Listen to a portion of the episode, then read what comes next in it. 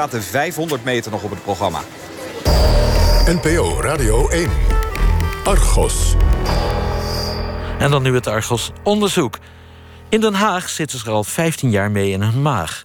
De gemeente wil dat de salafistische imam Fawaz Geneid stopt met preken. Want hij zou het hoofd van jongeren op hol brengen. En er zijn naar verluid zo'n 50 Syriëgangers vanuit de Hofstad vertrokken. Aan de andere kant hebben we in Nederland een rechtsstaat die geeft u en mij de vrijheid allemaal dingen te zeggen waar anderen het misschien hardgrondig mee oneens zijn. Vrijheid van meningsuiting heet dat. Joost Bekendam onderzocht een lastig dilemma. Dit is een verhaal.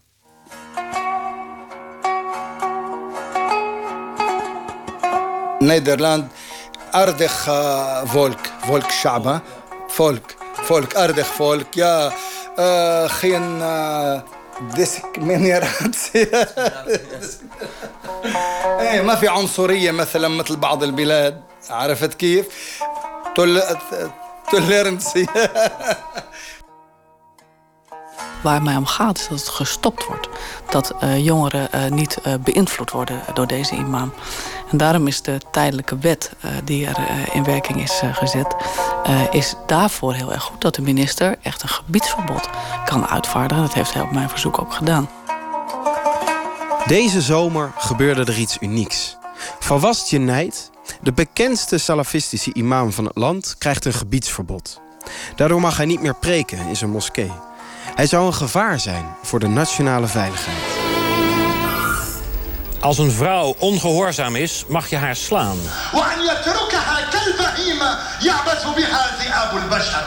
Delen uit een preek van imam Fawaz. Zijn moskee in Den Haag wordt druk bezocht. Iemand, iemand, kanker, iemand kanker in de tong verwensen. Dat, dat kan toch niet een mooie godsdienst zijn? De omstreden Haagse imam Fawaz Geneid staat vandaag opnieuw voor de rechter. De gemeente Den Haag gebruikt Fawaz zijn islamitische boekwinkel... als een dekmantel voor een illegale moskee. Fawaz Geneid, 53 jaar. Al 25 jaar woont hij in Nederland. Tot zijn ontslag in 2012 was hij dé prediker van de salafistische Asuna-moskee in Den Haag. Zijn bekendste wapenfeit is zijn verwensing aan het adres van filmmaker Theo van Gogh. Enkele maanden voor de moordaanslag op hem in 2004 smeekt hij Allah om Van Gogh een ziekte te geven die de gehele mensheid niet kan genezen. Allahumma alayka bi hersi Ali wa bi Van Gogh. Allahumma anzil alayhim ghadabaka wa sakhatak. Kanker in de tong wenste hij van Gogh. Die uitspraken leidden tot veel ophef. Verontwaardigde reacties, onder andere van politici.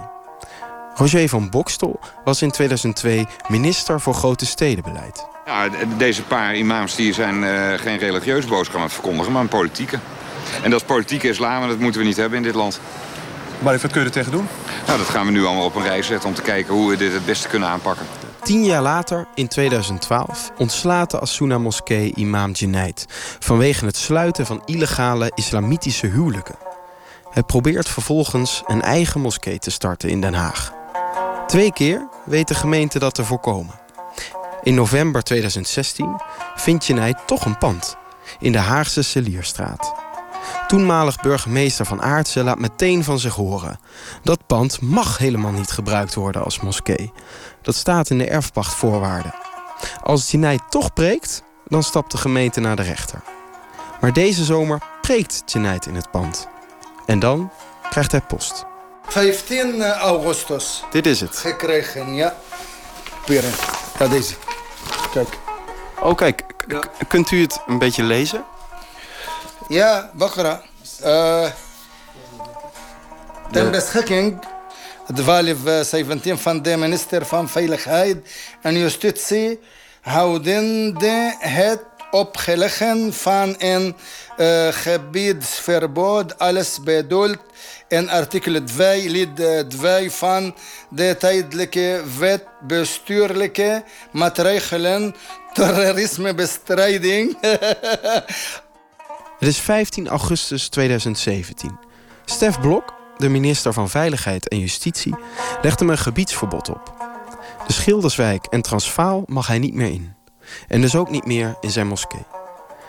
Dat verbod komt er op verzoek van burgemeester Paulien Krikke. Het feit dat u al zo lang gedragingen vertoont, waaronder het verspreiden van het jihadistisch gedachtegoed, waardoor u in verband kan worden gebracht met de ondersteuning van terroristische activiteiten, maakt dat ik het rechtvaardig acht om het gebiedsverbod voor de duur van zes maanden op te leggen. Een citaat uit het gebiedsverbod. Jeneid is een gevaar voor de nationale veiligheid, concludeert de minister. Zijn acties kunnen in verband worden gebracht met terrorisme of de ondersteuning daarvan. Dat baseert de minister op een geheim politierapport. Aan de ene kant hebben we dus een salafistische imam die ferme uitspraken doet. Maar aan de andere kant leven we in een rechtsstaat en die geldt voor iedereen. Ook voor mensen die de rechtsstaat bedreigen. Het is een dilemma. Hoe ver mag je gaan in de bestrijding van een omstreden imam? Hoe gevaarlijk is Jenaid eigenlijk? Ahmed Abu Taleb, de burgemeester van Rotterdam, vindt Jenaid helemaal niet zo gevaarlijk. Dat zegt hij op eerste kerstdag op Radio 1 in Dit is de Dag. Ik zou niet zeggen dat hij een gevaarlijke man is. hij mag niet meer preken van de burgemeester. Omdat ik treed niet in de bevoegdheden van... Uh, kijk, de, hij mag dan niet preken op grond van het feit... dat hij geen vergunning heeft voor het gebouw... en nog meer van dat soort zaken. Wordt natuurlijk allemaal uitgeprobeerd om ja, te maar, maar als, het, als, als iemand is die uh, verdacht wordt van het plannen van geweld, et cetera, et cetera... dan, dan had hij in de cel gezeten. Uh, dat is dus blijkbaar niet zo. Nee. Maar het is wel iemand waarvan nu in Den Haag kennelijk wordt gezegd... natuurlijk niet voor niks ontslagen door zijn vorige geloofsgemeenschap... Ja niet bepaald iemand die bijdraagt aan een rustig debat... en een rustige uh, doen landen van het verhaal van de moslims in, uh, in, in, Nederland. Abu Talib heeft begrip voor het gebiedsverbod. Maar zegt ook dat Jenaid niet gevaarlijk is. Anders had hij wel vastgezeten. Wie is Jenaid nu eigenlijk? Ja, ik ben, ik, ik ben Jenaid. Jenaid de familienaam, uh -huh. maar voornaam Fawaz. Ik uh, geboren in Tripoli, Libanon. Ook in Saudi-Arabië, in Medina, in universiteit gelezen. Uh -huh. Ja, vier jaar. En dan naar uh, Arabische Emiraten. Uh, ik werk daar imam. Ook preek geven. Tussen 1986 tot 91. En toen bent u naar Nederland gekomen? ja, met de graag. Hij is in Nederland gebracht naar hier. Oh, gebracht? Ja, hij is, hij is via de consulaat uh, aangenomen als politieke asiel. Ja, hij, hij werd maar uh, Arabische Emiraten moest het land uit. Zijn verblijfsvergunning werd niet verlend. Wegens omdat hij over politiek praat. Uh -huh. En naar Syrië kon hij niet reizen omdat uh, daar een dictator aan de macht is. Was. Ook uit IND-documenten blijkt dat Jenaid politiek vluchteling is geweest.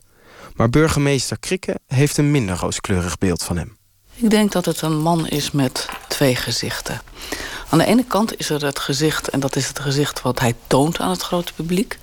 Uh, dan zie je een uh, man die in uh, moeilijk Nederlands sprekend eigenlijk zegt ze, ik snap eigenlijk helemaal niet waarom iedereen zo ontzettend achter mij aan zit. Uh, ik heb het allerbeste met de mensheid voor, ik doe goede dingen. En de andere kant, een opruiende uh, man die taalgebruik uh, in zijn preken en op Facebook heeft, waar jihadgangers taal wat daarbij hoort.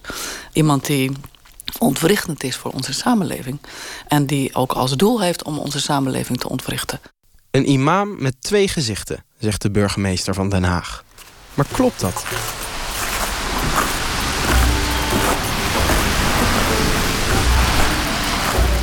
Een zonnige, maar vooral winterse dag in december. We lopen door de sneeuw. Het ziet er allemaal prachtig uit met de heldere lucht. Hier is het. Een grote flat in Leidschendam. En hier gaan we de imam Fawaz Junaid interviewen. Ja, even kijken. Ja, hij heeft zijn naam. Daar staat hij. Okay, ben je denk ik nog even kloppen. Even kloppen. Ah, er wordt wel open gedaan. En er wordt wel open gedaan. Goedemiddag. Hoi. binnen. Hallo. Allemaal. Joost. Hoi. Kom binnen. Ja, u weet dat ik mee ben, hè? Ja, ja, natuurlijk. Met collega Irene Houthuis ga ik op zoek. Wie is Jenaid? Nieuw. nou, gelukkig. Hoe gekomen? We zijn uh, met de tram uh, gekomen. Oh, tram. Vanuit... Tram 6. Uh... Oh, de eerste. We krijgen thee en koffie. Op tafel liggen gevulde koeken en dadels. In de vensterbank van zijn doorsnee Hollandse flat staat een orchidee. Soms praat hij Nederlands. Andere keren vertaalt zijn zoon Ammar. Ja, moeilijk. En woont u al lang uh, hier? 25 jaar. Fawaz Junaid heeft een flinke baard. Hij draagt een bruine jalabba, een witte muts en sandalen. Waarom denkt u dat de gemeente Den Haag u niet als prediker wil hebben? حتى يقطعوا الصلة بين ال- بين ال- المساجد والجيل الجديد و- وبين ال- الإسلام الصحيح Hij zegt eigenlijk, de overheid is bang van het woord. Zolang het woord wordt niet zeg maar, gezegd, dan is, is het geen probleem. Dus eh, wat de overheid probeert, probeert te doen, is de moskee en de imam van elkaar weg te scheiden. En daar lijken ze in te slagen. لا هم الحكومة هم طبيعة الحال هم القوة هو أكيد Hij zegt, hij zegt natuurlijk, de staat heeft, heeft de macht. Hij zegt maar, de woord blijft altijd sterker dan, dan de werkelijke macht, zeg maar. مارتن لوثر مارتن لوثر أي دايتشلاند Hij zegt bijvoorbeeld Martin Luther had bijvoorbeeld zijn ideeën en idealen werden zeg maar, bestrijd in Duitsland. جيليليو إن, إن إيطاليا الكنيسة كلها أحرقته Ja, Galileo, Galileo zeg maar, werd, ver- Galileo, ja. ja, werd, werd verbrand door de, door de kerk. Zijn boeken dan, hè? Ja. Hij zegt maar uiteindelijk nu wat nu zijn wetenschap, zeg maar zijn. eh, met ja. wetenschap Galileo Dus ik, ik zit hier eigenlijk met een salafistische imam... die als voorbeelden Maarten Luther heeft en Galileo. بالنسبة للغرب قال له Hij zegt wat betreft het Westen, ja. قال له اللي هم علمانيين والعلمانيين ما بيتدخلوا الدين ليش عم يتدخلوا في الدين Hij zegt ze zijn eigenlijk seculier. Dus hij zegt dus, dus je moet eigenlijk gewoon niet met het geloof bemoeien. Scheiding van kerk en staat. Ja, scheiding van kerk staat. Dat is precies Daar zo. pleiten jullie voor. Hij zegt ja, daar pleiten we voor, maar hun bemoeien niet eigenlijk gewoon met de islam zelf, met het geloof zelf. Junaid wil geen bemoeienis van de overheid. Maar heeft hij daar niet zelf om gevraagd? Bijvoorbeeld met zijn verwensingen aan het adres van Van Gogh. ولكن فان خوخ هو هو يعني هاجم الاسلام وهاجم الرسول ها Hij zei, ik, ik ben ten eerste tegen zeg maar, dat hij is vermoord. Hij zei, we zijn tegen mensen vermoorden. Hij zei, en hij heeft zeg maar, de moslims gekwetst. Zeg maar, de straf van God, dat, zijn wij niet, dat is niet onze taak eigenlijk. Daar zijn we niet van verantwoordelijk. Dat zijn goddelijke zaken. Wij zijn verantwoordelijk voor onze daden. Oh, oh, was dit een, een straf van God of, of niet?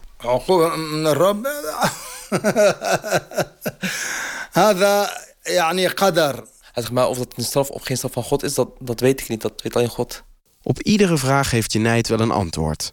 De moord op Van Gogh? Syriëgangers uit Den Haag? Daar voelt hij zich allemaal niet verantwoordelijk voor. We hoeven ons helemaal geen zorgen te maken. De sharia die geldt alleen in een kalifaat. Dat zal nooit in Nederland komen, bezweert Junaid.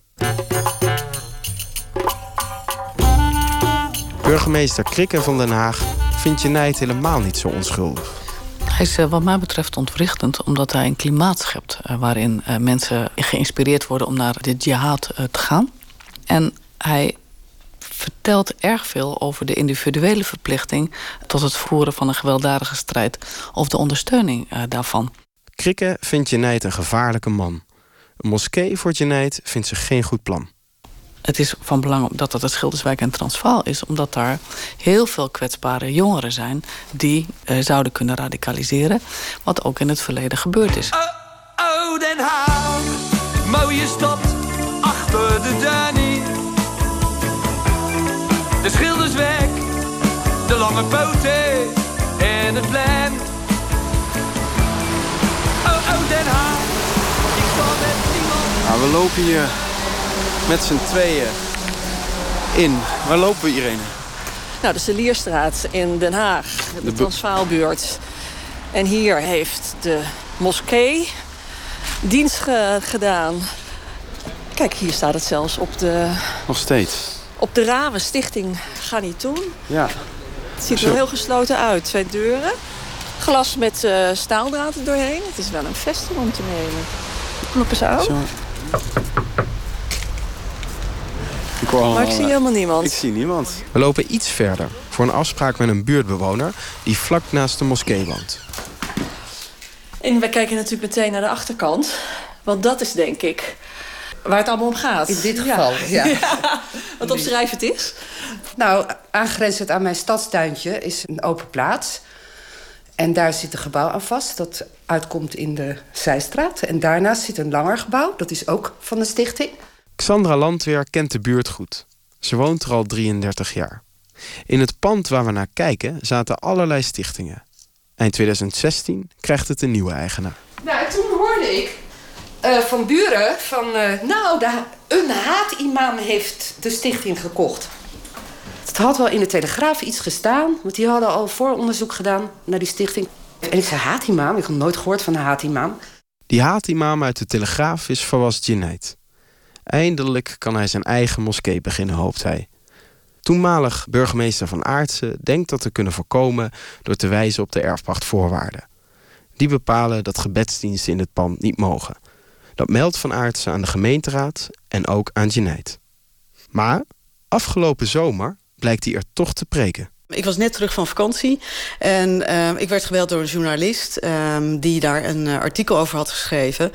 En toen dacht ik bij mezelf, hoe is dit nou mogelijk? Danielle Koster is fractievoorzitter van het CDA in de Haagse gemeenteraad. De vorige burgemeester had aangegeven dat er echt een uh, vergrootglas op deze man lag. Ja, en tegen alle verwachtingen in uh, was het toch mogelijk dat hij weer uh, aan het prediken was geslagen. Volgens mij heb ik schriftelijke vragen gesteld. Heb ik ook vaker gedaan. Er wordt benaderd door allerlei media wat je ervan vindt. En ik vind daar wel wat van. Koster maakt zich al langer zorgen om Jinnait. Ik heb uh, gesproken met mensen die geradicaliseerd zijn... dankzij zijn preken jaren geleden. Dus ik weet uit eerste hand uh, wat voor invloed hij kan hebben op mensen. Op jonge mensen met name, ja. Kunt u daar iets meer over vertellen? Wat voor verhalen zijn dat? Nou, dat is niet aan mij om dat te vertellen. Dat zijn uh, zaken die mensen mij hebben verteld. Zij zijn familie uh, van mensen die zijn geradicaliseerd onder invloed van Fawaz. Ik snap heel goed dat mensen in Schilderswijk en in Transvaal bang zijn dat deze man de hoofd van hun kinderen op hol brengt. Fawaz komt niet uit Den Haag. Hij woont geloof ik in uh, Leidsendam. Zij zeggen letterlijk tegen mij, wat moet hij in Den Haag? Wat heeft hij hier te zoeken? Laat hij van onze kinderen afblijven. Twee weken voor de ophef neemt de gemeente contact op met de imam en zijn stichting. Als hij blijft preken, dan sleept de gemeente hem voor de rechter... met de erfpachtvoorwaarden in de hand. Maar Jinnait trekt zich er niets van aan. Het is geen moskee, zegt hij, maar een boekhandel. Dus hij gaat door. En dan gebeurt dit. De omstreden imam Fawaz Schnit heeft van minister Blok... een tijdelijk gebiedsverbod opgelegd gekregen voor twee wijken in Den Haag. Hij mag niet meer prediken in en rond een islamitische boekwinkel.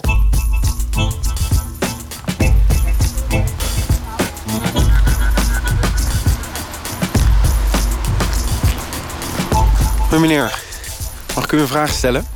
Ligt er aan wat? Ik uh, ben bezig voor Radio 1 met een kleine reconstructie. Van de zomer was er ophef omdat er een uh, radicale imam zou preken... een paar straten verderop. Wat vond u daarvan? Uh, wegwezen.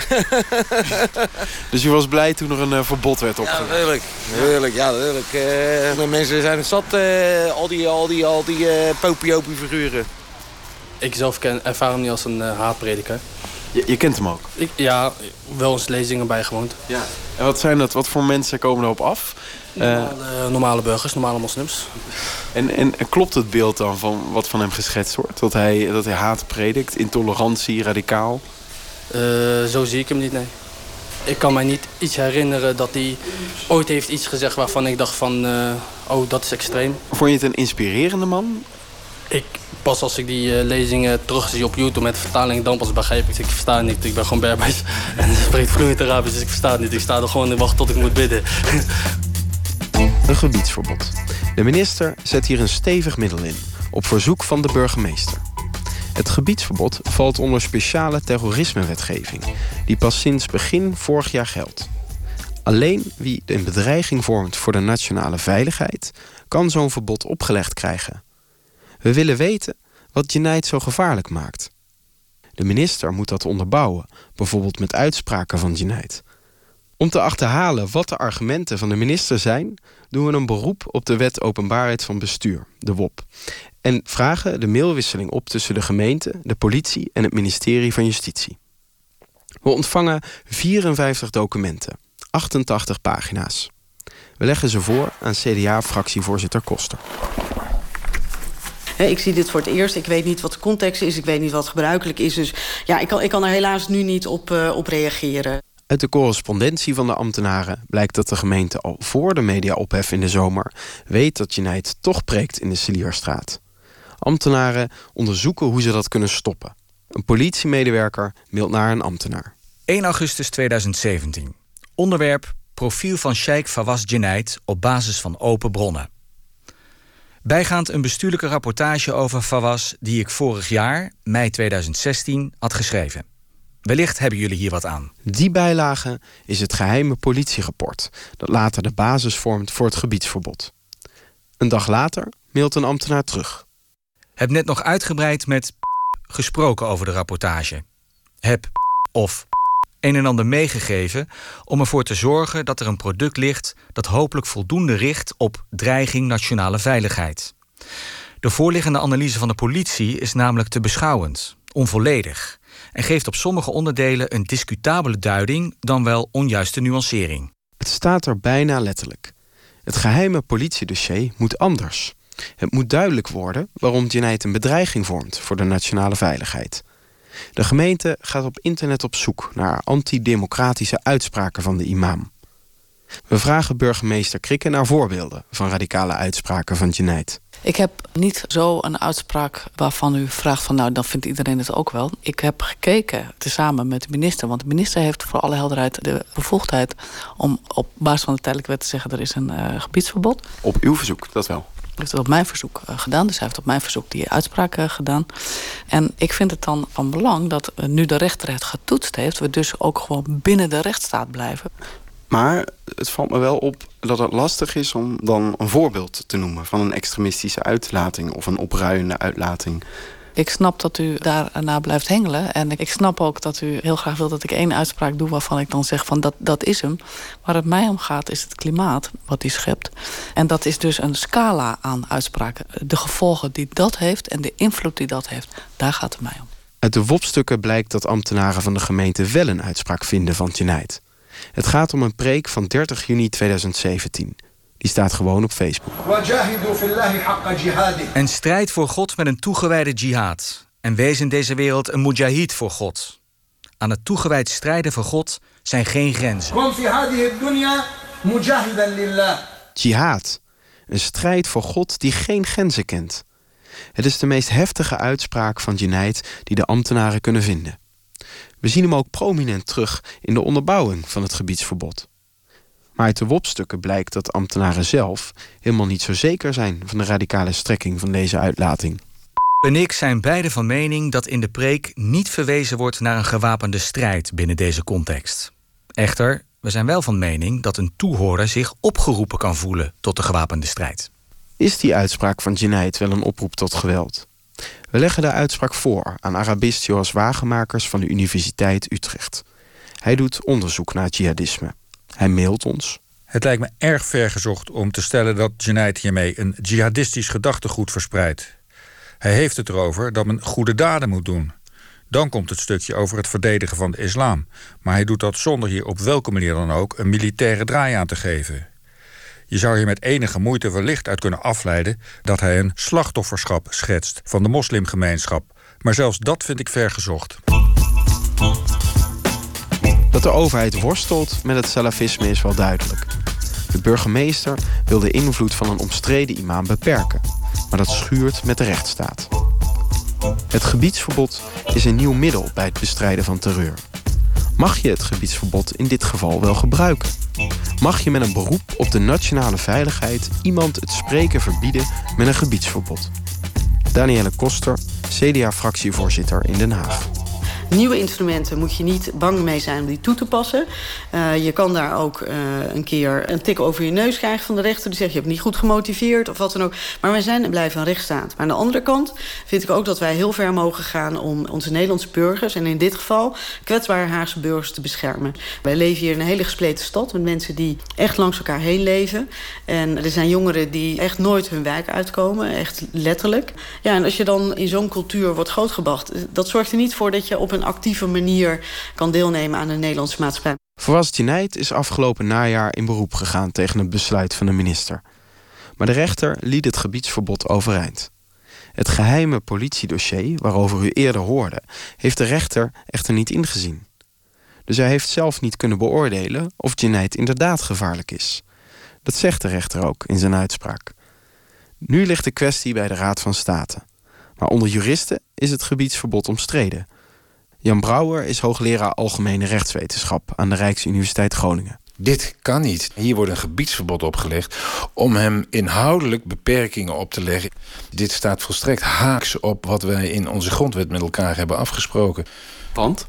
Hier wordt een gebiedsverbod opgelegd niet om zijn bewegingsvrijheid te beperken, wat eigenlijk zou moeten volgens het wettelijk criterium. Maar hier wordt een gebiedsverbod opgelegd om hem inhoudelijk beperkingen op te leggen in verband met de vrijheid van meningsuiting en de vrijheid van godsdienst.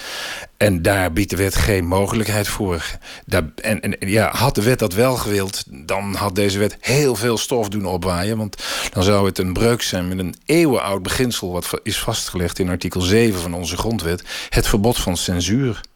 Maar Verwas kan toch op andere plekken preken? Dan is het toch geen censuur? Nee, zegt Brouwer. Daarvan heeft de Hoge Raad gezegd: het censuurverbod betekent dat de overheid op geen enkele plek iemand mag weren vanwege de inhoud van de boodschap. Dat is het systeem wat we eeuwenlang hebben gehanteerd. En dat noemen we een absoluut verbod van censuur. Je kan wel achteraf, wanneer je de verkeerde boodschappen... dus met name boodschappen die in strijd zijn met het strafrecht hebt verkondigd... kun je achteraf door de officier van justitie ter verantwoording worden geroepen. Maar nooit vooraf. En nou zegt men natuurlijk, ja, deze meneer is gewoon een gevaar voor de nationale veiligheid. Dat zijn argumenten om eventueel de wet of de grondwet te veranderen. Maar zolang wij dit systeem hebben, zijn dit geen dragende argumenten om hem een gebiedsverbod op te leggen. Dus ik zie wel in dat hij een boodschap verkondigt die eh, haak staat op, eh, laat ik zeggen, onze democratische uitgangspunten. Maar ja, dat is ieders goed recht. Eh, er zijn veel politieke partijen die boodschappen verkondigen waarmee ik het niet eens ben. Maar dat is geen reden, dat kan geen reden zijn om inbreuk te maken op het verbod van censuur. De zaak Geneit en het gebiedsverbod ligt nu bij de Raad van State. Ik kan mij niet voorstellen dat de Raad van State deze uitspraak niet corrigeert. Ik kan het me niet voorstellen. Dan breekt uw klomp. Ja, dan breekt letterlijk mijn klomp. Absoluut, ja. Zelfs als Geneit de zaak wint bij de Raad van State en het gebiedsverbod toch niet mag, dan rest de vraag of hij gevaarlijk is of niet. Het is een groot dilemma. Ook wie zich aan de wet houdt, kan een gevaar vormen voor de democratische rechtsorde. Dat schrijven de Nationaal Coördinator Terrorisme en Veiligheid en de Algemene Inlichtingen en Veiligheidsdienst in een rapport over salafisme uit 2015. En Jenaid, die preekt door op Facebook. Mijn lot die laat ik over aan God. Hij zegt, ik hoop zeg maar, dat een rechtvaardige rechter komt die echt eerlijk naar het proces kijkt. Burgemeester Krikke is tevreden. Het heeft absoluut gewerkt, ook voor het gebedshuis wat in werking was op de Zelierstraat. Want daar wordt uh, niet meer gepreekt. Uh, dus deze imam is er niet meer. En de stichting Kanitoen gebruikt ook uh, de Zelierstraat niet meer als gebedsruimte. Vijftien jaar na de eerste ophef rond Jeneid zijn politici nog steeds aan het zoeken naar de juiste aanpak. Mag je een omstreden imam wel bestrijden als die niet letterlijk aanzet tot geweld? Wanneer zet je de vrijheid van meningsuiting buitenspel en ga je over tot censuur? Ik ben, ik ben lid van de VVD. En liberalisme houdt in dat je tot in het uiterste verdedigt dat iemand mag zeggen wat jou niet welgevallig is. Dat zeg ik met Voltaire. Ik zal tot mijn dood verdedigen dat u mag zeggen wat u wil. Daar sta ik op pal voor. Maar er is een groot verschil tussen opvattingen hebben en aanzetten tot haat, tot opruiing, aanzetten tot uh, jihadisme. Daar trek ik werkelijk de streep in het zand en dan zeg ik dat vind ik geen goed idee.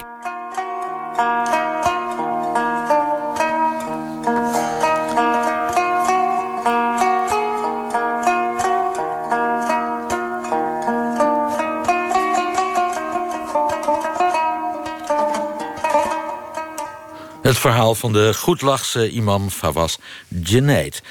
Benieuwd hoe de Raad van State gaat oordelen over het gebiedsverbod in Den Haag. Over een maand of vier weten we dat.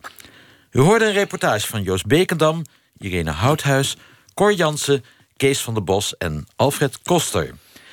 Over de worsteling van de overheid met het salafisme praat ik verder hier in de studio met antiterreurdeskundige Jelle van Buren van de Universiteit Leiden. Goedemiddag. Goedemiddag. Allereerst, uh, bent u ook zo liberaal als burgemeester Krikke? Die zegt in principe ben ik het eens met de filosoof Voltaire. Ik verdedig iemands vrijheid van meningsuiting, ook als ik zijn opvattingen verafschuw. De vrijheid van meningsuiting moet heel ver gaan, maar is ook niet uh, totaal onbeperkt en absoluut. Dat is ook uh, vele malen vastgesteld in de wet. Mag dit gebiedsverbod van u? Ja, ik denk dat het uh, grote probleem is dat het hier niet slechts over meningen gaat. Uh, een willekeurige re religieuze mening waarmee je het eens kunt zijn of niet eens mee kunt zijn. Daar moet de overheid zich inderdaad niet mee bemoeien. Um, wat wij zien is de rol van predikers in het jihadisme. En het jihadisme is niet zomaar ook een mening. Dan hebben we het over een, een concrete politieke beweging met zeer gewelddadige trekken. Uit onderzoek blijkt dat de rol van zo'n prediker essentieel is in de vorming van dat soort extremistische netwerkjes. Daarvoor hoeft de prediker zelf helemaal geen strafbare uitlating te doen. Waar het hier dus om gaat, is de rol die iemand speelt binnen dat soort um, uh, netwerken en de invloed die daarvan kan uitgaan op het ontstaan van uh, nieuwe vormen van jihadisme, eventueel ook geweld. Maar dit is wel een ingewikkelde redenering. Iemand hoeft zelf niet te pleiten voor de jihad, maar kan dan toch jihadisten inspireren. Dat valt toch moeilijk te bewijzen? Dat is heel lastig te bewijzen. En dit is ook een wet die vol staat van de dilemma's. Dit schuurt natuurlijk ook. Tegelijkertijd is er ook heel specifiek gekeken naar um, het verhaal wat de man uh, uh, nu al sinds uh, de jaren negentig in Nederland houdt. Het woordgebruik, de specifieke betekenis die dat heeft, juist binnen dat jihadistische verhaal. Op basis daarvan um, heeft men geconcludeerd um, dat dit dat radicaliserende effect heeft. Bovendien wordt dat ook verteld door bijvoorbeeld families van uitreizigers die hebben keer op keer tegen de overheden erop gewezen dat onder de invloed van radicale predikers hun jongeren heel snel zijn veranderd en uiteindelijk ook zijn uitgereisd. Dus we hebben het hier niet alleen over een theoretische discussie. Dit is ook echt geënt op wat wij weten uit onderzoek naar het ontstaan van jihadisme. En wat dat betreft valt zo'n uh, gebiedsverbod wel te begrijpen? Vanuit dat perspectief valt dat goed te begrijpen. Het is in feite een verstorende maatregel. Er wordt ingegrepen om te voorkomen dat er weer opnieuw um, dit soort jihadistische kernen ontstaan. Wat is het voor man? We weten nu dat hij in Leidschendam woont en dat je kunt komen met uh, tram 6. Maar uh, wat is het verder voor iemand? Hij giechelt veel. Ja, hij is goed lachs. Um, maar um, als je naar de inhoud van zijn uh, preken luistert, dan is het over het algemeen wat minder um, goed lachs. We kennen hem natuurlijk al van de uitspraken over Theo van Gogh en Hirsje Ali. we weten ook de invloed die hij heeft gehad op een aantal jongens die later de Hofstadgroep hebben gevormd. Het is zeer antitolerante boodschap. ook zeer antitolerant tegen iedereen die het niet eens is met zijn interpretatie van het salafisme antidemocratische opvattingen. Uh, het is echt een uh, zeer consequent, um, hard anti-integratief geluid wat deze man verkondigt. Het probleem is natuurlijk dat hij niet echt strafrechtelijk daarop te pakken is.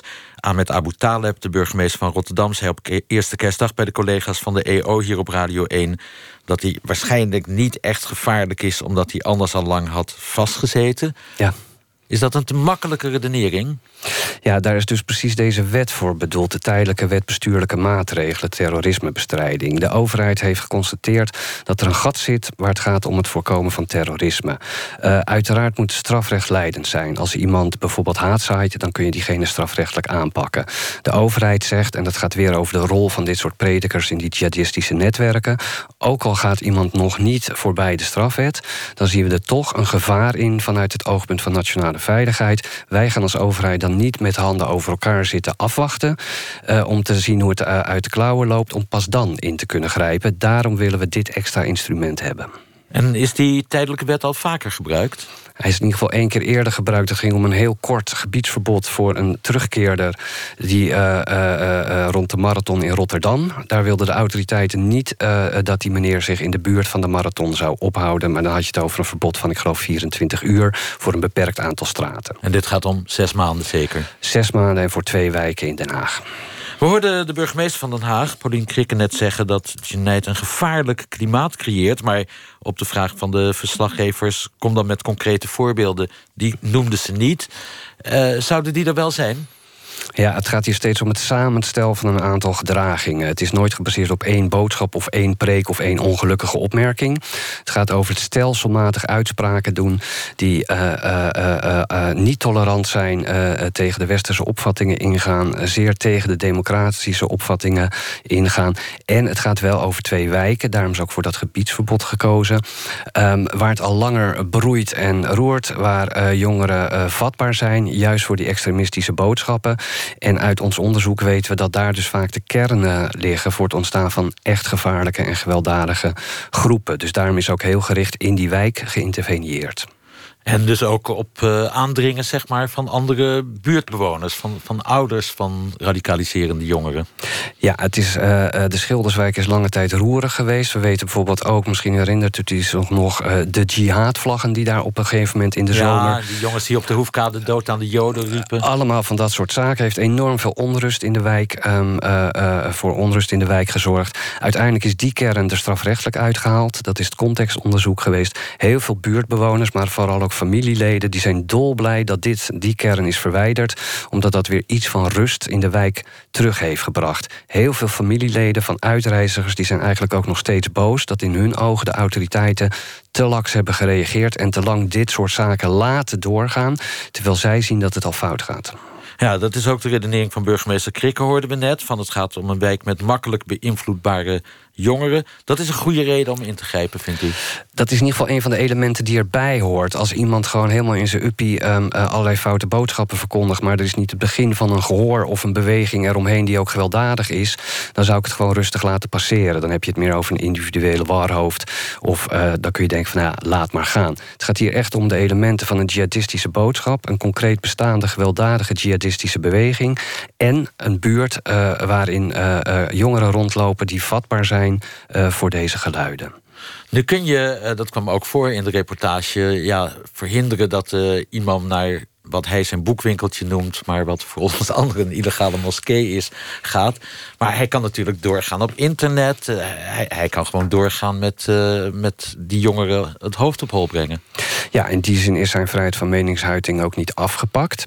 Maar het maakt nog een verschil of je alleen via Facebook je preken uh, kunt verspreiden. Waarbij het per definitie, of, per definitie ook openbaar is. Of dat je dat in besloten bijeenkomsten doet. Um, waarbij je ook direct contact hebt met de mensen die daar aanwezig zijn. Dat is echt een verschil. En een van de verwijten die ook de overheid hem maakt, is het zogenaamde bedrijf façadepolitiek.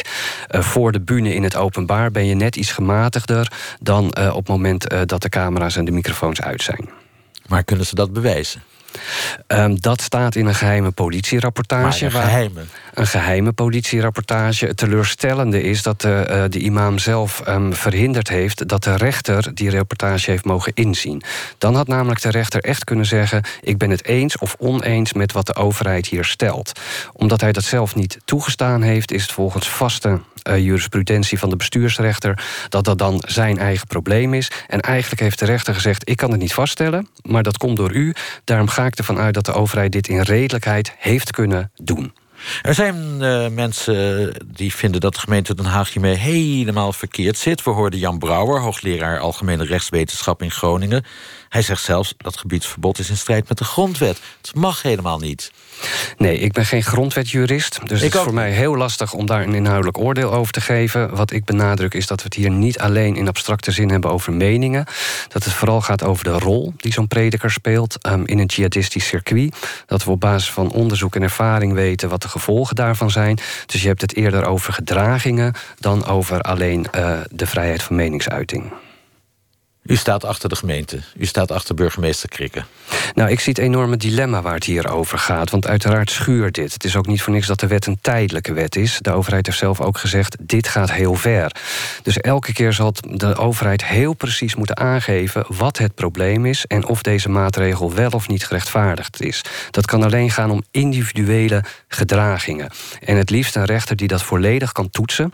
door ook beschikking te krijgen over eventueel uh, vertrouwelijke informatie. Dat is nu in feite niet gebeurd en dat is wel vervelend. Nog even terug naar uh, Abu Taleb, die zei van... ja, ik ben ook een beetje salafist. Iedere gelovige moslim is een beetje salafist. Wat is er nou anders aan deze imam dan aan iemand die een beetje salafist is? Nou, je hebt heel veel verschillende invullingen van het salafisme. Dus keer op keer, maar dat geldt in het algemeen voor uh, contra-terrorisme-beleid. Je moet niet denken in hele grote categorieën of groepen of religies. Je moet heel precies kijken naar individuen en naar uh, groepen. Uh, in salafisme zijn ook mensen die heel orthodox zijn... maar de hele dag alleen maar zitten te bidden en verder geen vlieg kwaad doen. Daar moet je dus ook verre van houden. Hier gaat het over iemand die echt binnen een jihadistisch verhaal werkt... en het jihadisme is echt een gewelddadige beweging. Bedankt voor deze toelichting, Jelle van Buren. Graag gedaan. Wilt u Argos terughoren? Ga naar argos.vpro.nl. Volgende week zijn we er met een onderzoek naar de problemen die nachtwerk in de gezondheidszorg met zich meebrengt. Straks Radar met onder meer tips voor een betaalbare wintersport. En de vraag: kun je met een spray de geur van hondenplas